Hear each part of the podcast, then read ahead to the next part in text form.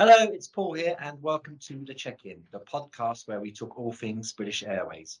It's hosted by colleagues from across the airline, with guest speakers joining us to give you the inside scoop on what's happening at the nation's flag carrier. Today, I'm joined by Molly, who'll be hosting the podcast with me. Hi, Molly. Thanks, Paul. Hello, everyone from Manchester. Today is our biggest and most important podcast yet, as we pay tribute to Her Majesty Queen Elizabeth II and her long and historic relationship with British Airways.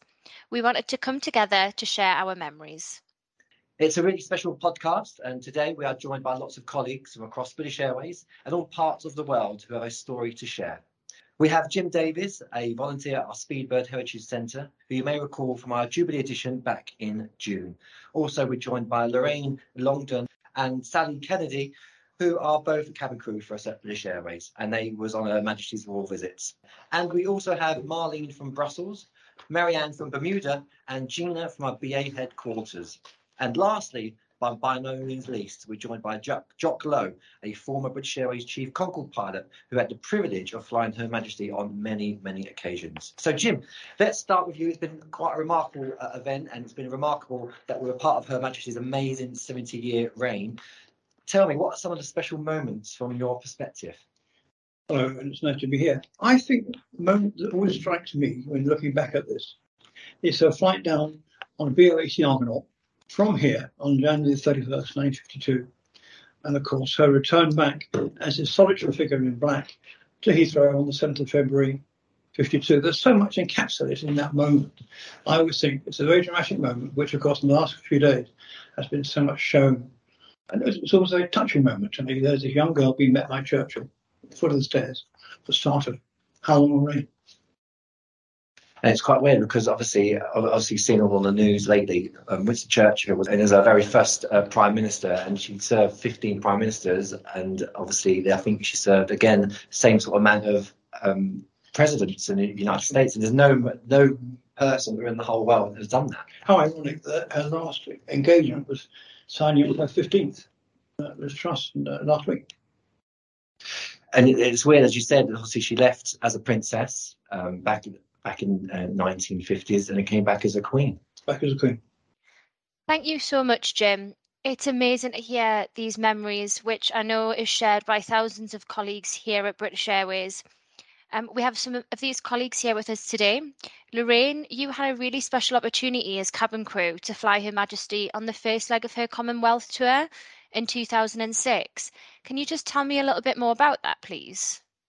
Uh, yes. Um, I remember it was a Sunday afternoon and my husband said to me that British Airways had called and was trying to get in touch with me and and I, all I kept thinking was what for?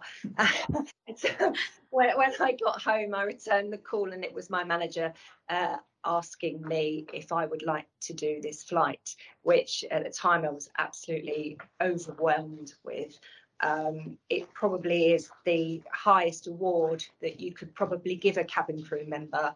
And um, I was a support CSD on the flight, uh, looked after the royal household um, again, and it's and then starts the feeling of um, being excited, being anxious, uh, oh the responsibility, um, what will I wear? Oh, my uniform. you, you, know, understand silly things that you think of, but I was just so overwhelmed with pride. And if I never did anything else in my career, it was worth that particular flight and having the opportunity to do it. Um, and I remember we had meetings beforehand for preparation of what was expected of us and the protocols for the flight.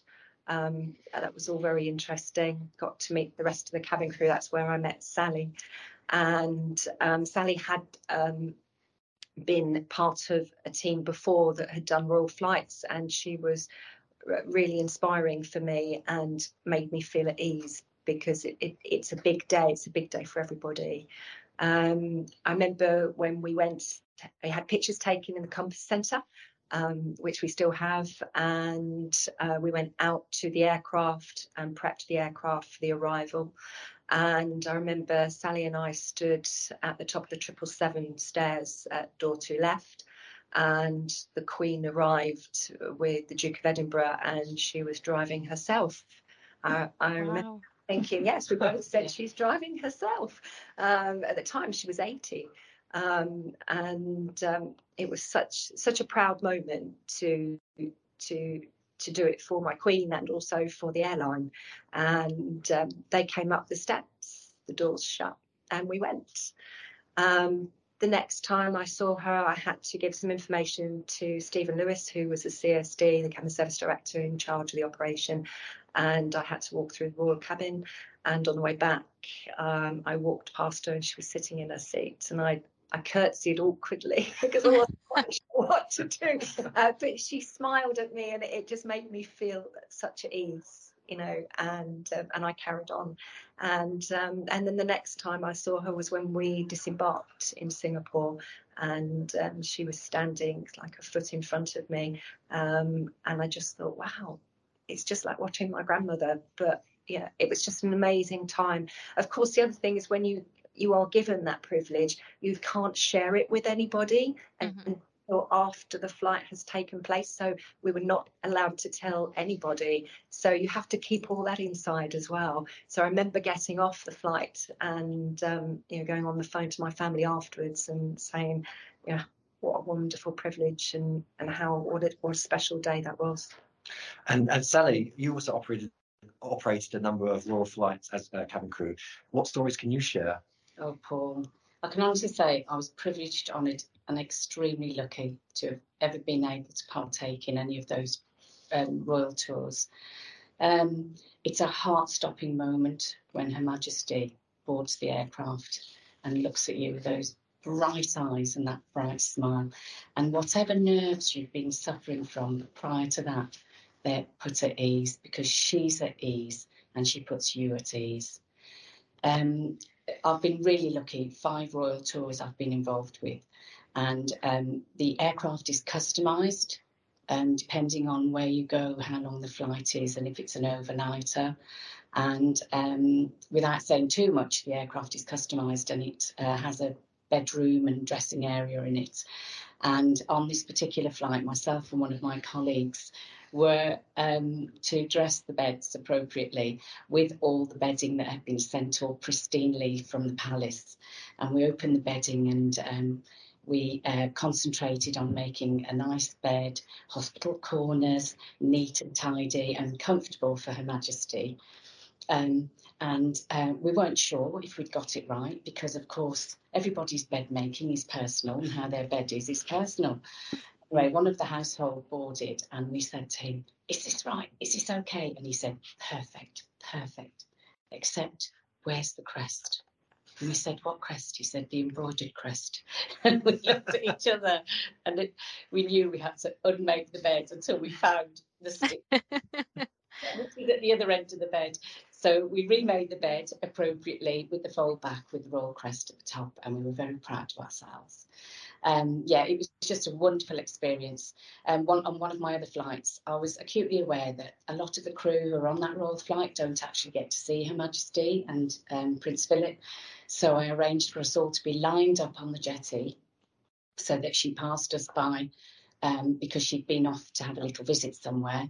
And um, everyone got to do their appropriate, well practiced curtsy and or chin nod, depending. And um, when we did, when we were on the aircraft, she actually said to me, "It was so nice to meet all the team."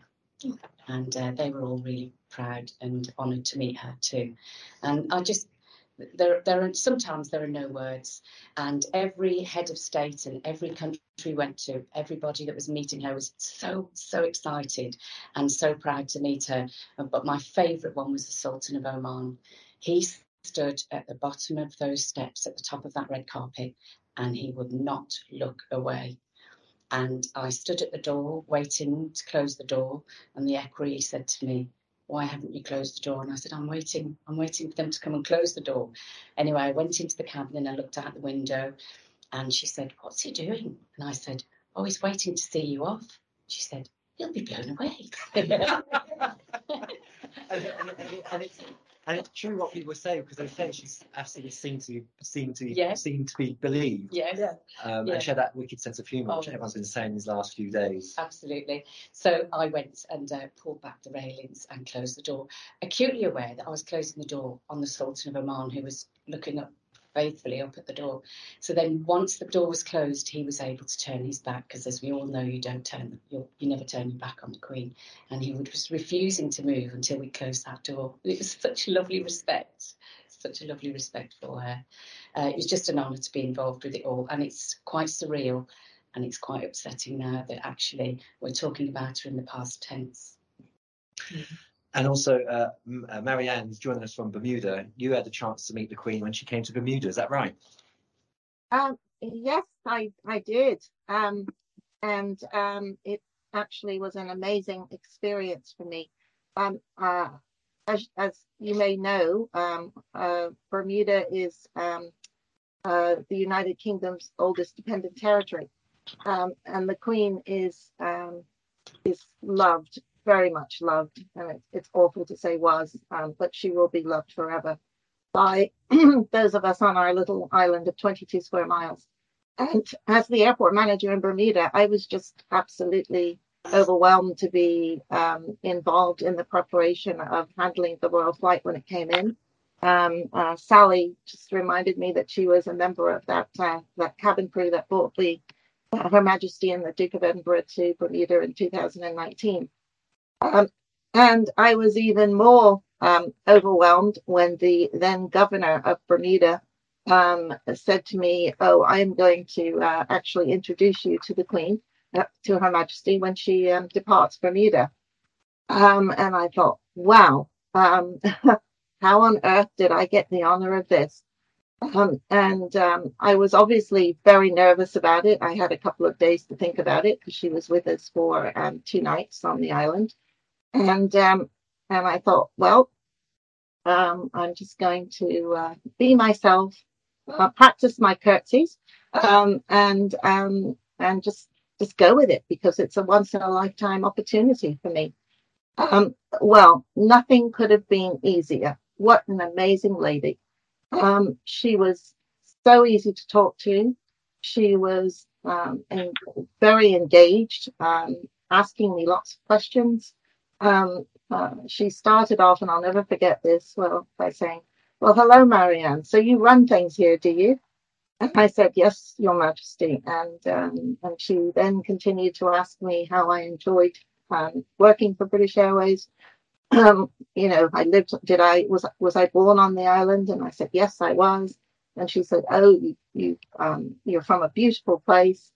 And she said, You must meet lots of people, and um, like I do. And she had this smile, and I said, Yes, Your Majesty, I do meet a lot, but I'm sure I don't meet anything like you do. And she said, Yes, when we meet people, she said, a lot of them are very nice, but some not so nice. and I thought that's that cheeky sense of humor that she had. And it was just so, so easy to talk to her. And that couple of minutes, um, you know, just went by so quickly. But um, I will be forever grateful for that. And and I also had the then chance to speak to the Duke of Edinburgh, um, who was asking me, Sally, if I was coming with you. And I said, unfortunately, no. I, I had to to run things on, on the island, but um, it's it's just a memory that will stay with me forever. And um, I am just so grateful for that. And what a wonderful, wonderful lady. Um, and as far as I'm concerned, she should be known as Queen Elizabeth the Great. I think some of the former UK Prime Minister has said, has said that and, and to me, and she will always be that. She was absolutely fantastic. Well, thank you for sharing that story and thank you for joining us at uh, because your early hours I think it's like seven o'clock in the morning. But thank you for um, dialing in and sharing that wonderful story of that time she came to Bermuda on that world tour. Um, we're going to you've done it. No, pleasure. Thank you.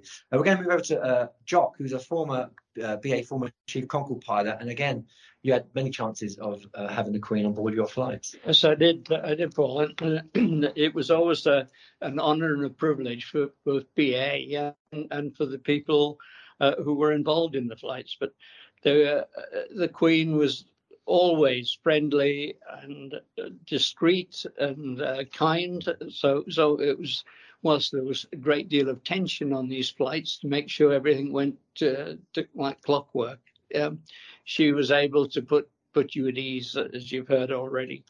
Um, meticulous planning didn't always work out, though. The first time she flew on Concorde was when uh, the Concorde went out in 1977, I think, to meet her and bring her back from Barbados. She was on the Royal Yacht.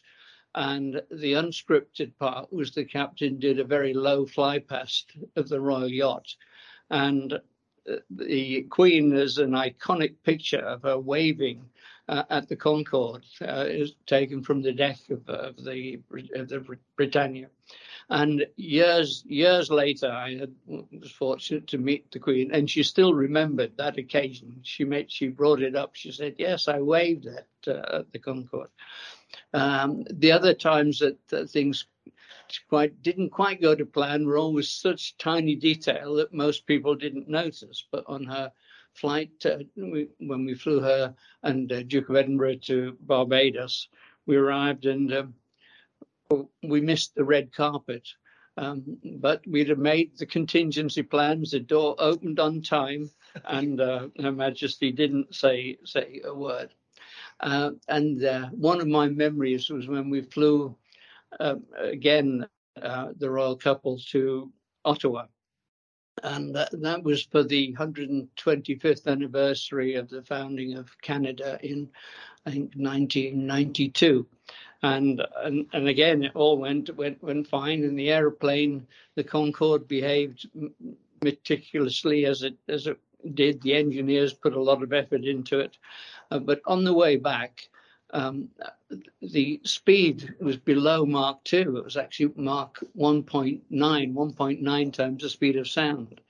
And uh, this is on the flight back to London. We were quite far north over Greenland where the temperature in the upper atmosphere is higher than it is further south.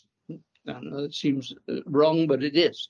And we had to slow down because we've reached the maximum speed of Concorde, which 127 degrees Celsius for those that uh, that follow that sort of thing.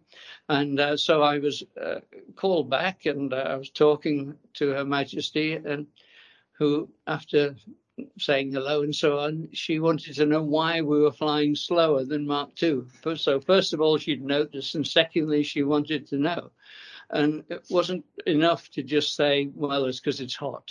Um, I had to explain about maximum temperatures and how the airframe heated up and so on. And, and uh, she really wanted to know what was going on. And uh, the last time I flew was to to New York, uh, sorry, to Washington, when she went off on a tour of Florida and, and uh, went to Houston. Um, so it was a privilege. It was always great. It, it, was always enjoyable after the event, I have to say. But we in BA were so lucky to have that honor of always been able to fly her. And she went on so, so many trips. And as far as I can tell, she was always very content with the service that we gave to her. Uh, so yes, it was an honour and privilege for, for me, and I think for everybody, as you've heard, that were involved in it. Now, it's great to hear about our long and special relationship with Her Majesty from early on in her reign. But we also have some colleagues who had the privilege of meeting Her Majesty at British Airways centenary event in 2019. Gina, you met the Queen. Um, can you just again tell me a little bit more about that, please?